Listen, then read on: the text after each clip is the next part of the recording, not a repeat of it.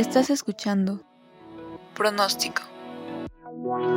Contamos las historias del clima y hacemos un llamado al cambio.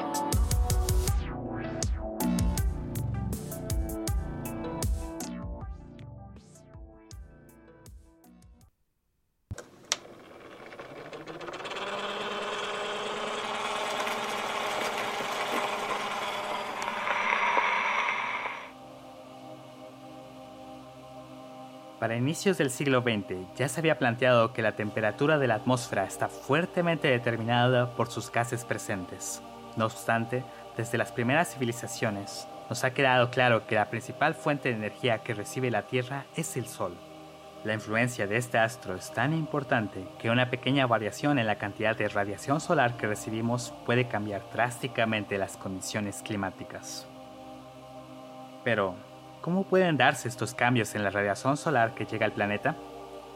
Una de las maneras en las que esto puede ocurrir es cambiando ligeramente las condiciones orbitales de la Tierra, es decir, la posición de su órbita respecto al Sol. Desde hace cientos de años, los seres humanos observaron que existen otros movimientos planetarios además de la rotación y la traslación, responsables del día y de la noche y de las estaciones del año. Estos dos son los movimientos más perceptibles para los seres vivos, pues tienen periodos relativamente cortos. Sin embargo, existen algunos otros que tienen periodos de miles de años. Tal es el caso del cambio en la inclinación del eje terrestre, el cual se modifica en un periodo de alrededor de 41.000 años. Actualmente, la inclinación del eje es de 23.4 grados respecto al plano horizontal, regenerado la órbita alrededor del Sol pero esta inclinación seguirá cambiando gradualmente con los años de manera oscilante. Además, nuestro hogar no gira como lo hace una patinadora con los brazos cruzados, es decir, sobre su propio eje y de manera completamente vertical. Más bien, su baile es similar al de un trompo que comienza a tambalearse al perder velocidad, cambiando gradualmente la orientación de su eje de rotación. Este otro movimiento se conoce como precesión y tiene un periodo aproximado de 25.000 años. Por otra parte, la órbita terrestre alrededor del Sol sigue una trayectoria elíptica. A lo largo de la historia, la elipse que dibuja el mundo alrededor del astro se ha modificado, alargándose o achatándose en ciclos de más de 100.000 años. Estas variaciones se miden con un parámetro conocido como excentricidad. Finalmente, variando estos tres parámetros, la radiación solar es mayor o menor, y sus consecuencias llegan a ser tan grandes como para generar periodos de glaciación o periodos semejantes a un eterno verano.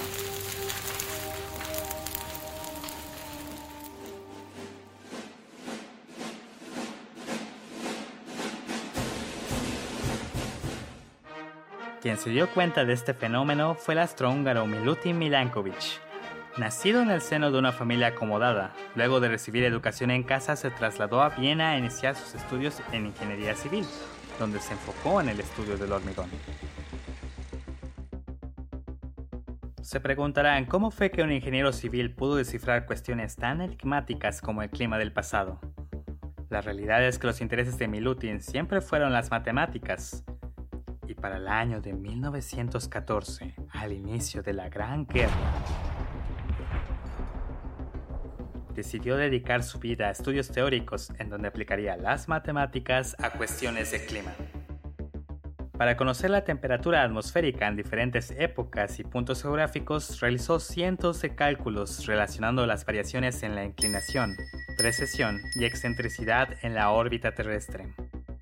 Si bien fue precaria la recepción a su trabajo publicado en 1920, los famosos científicos alemanes Vladimir Koppen y Alfred Wegener se interesaron ampliamente en sus publicaciones y lo invitaron a trabajar juntos.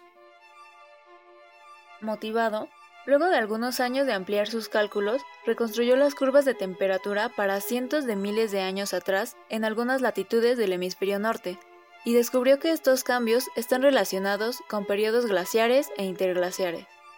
En su publicación. Climatología Matemática y la Teoría Astronómica de los Cambios Climáticos, presentó sus resultados de lo que eventualmente sería nombrado como Ciclos de Milankovitch.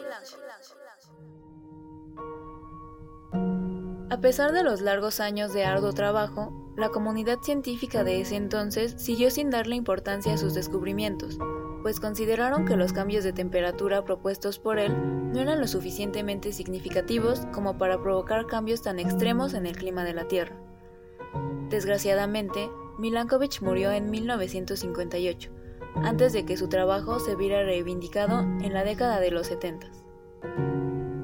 Este resurgimiento se dio cuando se analizaron núcleos de hielo más profundos y se pudo corroborar que los cálculos que Milankovitch había propuesto eran muy parecidos a los que arrojaban los registros geológicos, pudiendo entonces confirmar un valioso aporte a la ciencia del clima.